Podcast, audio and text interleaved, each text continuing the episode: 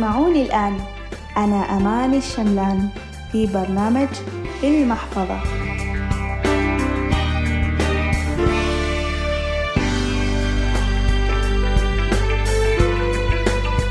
هاتوا علومكم وقولوا لي وين وصلتوا مع تطبيق مصاريف.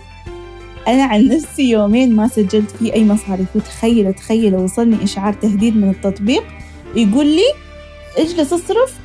ولا تسجل. بعدين قول ما أدري وين طارت فلوسي. زين أنتم تحبوا التهديد يجيكم من التطبيق يعني هذا الشيء عادي عندكم؟ والله إذا عادي عندكم أنصحكم في هذا البرنامج لأن بأمانة يعني يخليكم غصبا عليكم تسجلوا هذه المصاريف طيب تحسوا أسبوع وايد صح؟ يعني إني أجلس أسبوع عنكم وما أعطيكم نصائح وكذا بس أكيد أسبوع بكون محضرة لكم أشياء حلوة وراح تستفيدوا منها. ومثل ما يقولوا من طول الغيبات يا بالغنايم. إذا إيش هي الغنايم؟ هي الثقافة المالية. يعني أنت تقولي غنايم آخر شيء ثقافة مالية؟ ترى هي هذه الغنايم اللي جايبتنها حالكم. يعني المال عبارة عن فكرة كيف بعد فكرة راح أقول لكم. أول خلوني أخبركم عن الثقافة المالية. يعني هي طريقة تفكيرك تحدد كمية الأموال اللي راح تكسبها واللي تحصلها في حياتك. يعني مثلا لو فكرت إنك تحصل على أموال عن طريق مشروع كذا راح تقضي حياتك كلها في إدارة هذا المشروع. ونفس الشيء بالنسبة للوظيفة.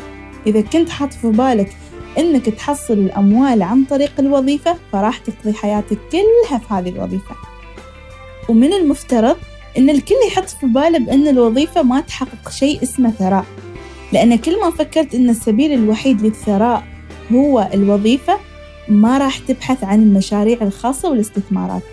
وكل ما احتجت للمال راح تدور على وظيفة براتب أعلى أو راح تطلب علاوة أو ترقية في وظيفتك أو مثلا تحاول ترجع تعيد الدراسة وتاخذ شهادات أكبر بس علشان تزيد فلوسك.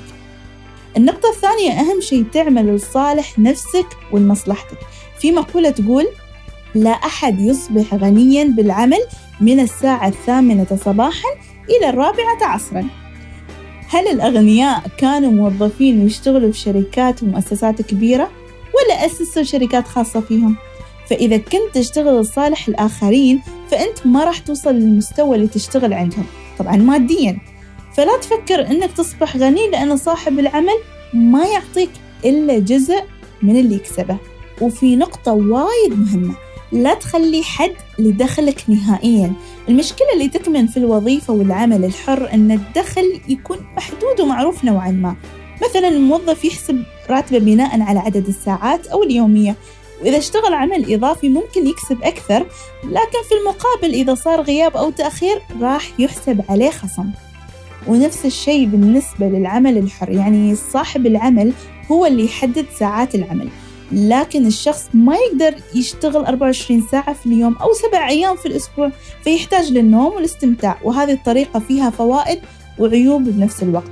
لأن الأشخاص اللي بيتعاقدوا معك راح يقل عددهم. النقطة الثالثة حاول ما تعتمد على الأحلام والخيال. لأن إذا كنت تفكر أنك تكون غني بمجرد الحظ فقط فراح تضيع حياتك كلها وأنت تنتظر ضربة الحظ هذه. اللي تنهي كل مشاكلك. وأهم أهم نقطة هي تعاملك مع أموالك هي اللي راح تحدد ثروتك. إذا كنت تصرف كل أموالك سواء دخلك أو راتبك وما تدخر منه شيء فكذا أنت ما راح تغير عادتك إذا صار عندك أموال كبيرة. فمثلا خلوني أعطيكم مثال على الرياضيين. وايد منهم رجعوا فقراء والسبب إنهم توقفوا عن العمل وضاعت نجوميتهم. على عكس السنوات اللي كانت تتميز بشهرتهم. والمشكلة إنهم ما كانوا يعرفوا يديروا أموالهم عشان كذا لما تنتهي نجوميتهم ينتهي مصدر دخلهم ويبدوا يصرفوا المبالغ اللي كانوا مدخرينها. أو مثلا يدخلوا في مشاريع تجارية ويفشلوا فيها والسبب إنهم ما عندهم خبرة في هالمجال أو ما عندهم خلفية في المجال أساسا. لين ينتهي بهم المطاف للإفلاس أو العودة لوضعهم المالي السابق. أتوقع أن بسكم من النصائح لأن لو أعيدها بكررها مرة ثانية. بس نقطة مهمة جدا ولازم ننتبه عليها. هي أن ما نخلي الفلوس تتحكم بسعادتنا المال في الحياة هي طريقة للتبادل فقط لا غير. فأنت مثلا تريد بيت وسيارة وتستمتع بالحياة وطبعا ما تقدر تحصلها إلا في حالة أنك دفعت مقابلها. وهذا المقابل إيش؟ هو المال. فلا تحط في بالك إن المال هو سبب السعادة. ولا تحط هدفك في الحياة هو الادخار وجمع المال فقط.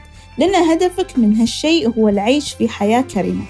لأنك إذا اعتقدت أن سعادتك في الحياة هو جمع المال فقط فراح يصيبك خوف أنك تفقده وبالتالي ما راح تبادل فيه أو تشتري منه عشان تحصل على الأشياء والمتع في الحياة.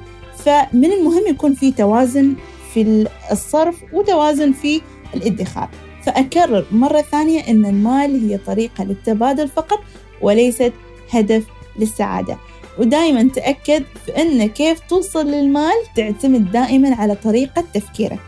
فمن المهم أن نعي بالثقافة المالية وما نحط أملنا كله على المال وأن هي سبب سعادتنا. وإن مثلا ما عندي فلوس يعني خلاص أنا مهمومة لا لا لا, لا ما, ما نوصل لهالدرجة. فالحين إيش بقول لكم لا نقول وداعا بل إلى لقاء آخر. لحظة لحظة لحظة. سلامات أماني كأنك نسيتي شيء؟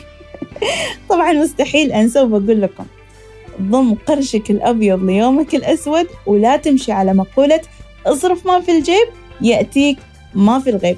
وترى وراكم وراكم لين تدخروا. ومع السلامة.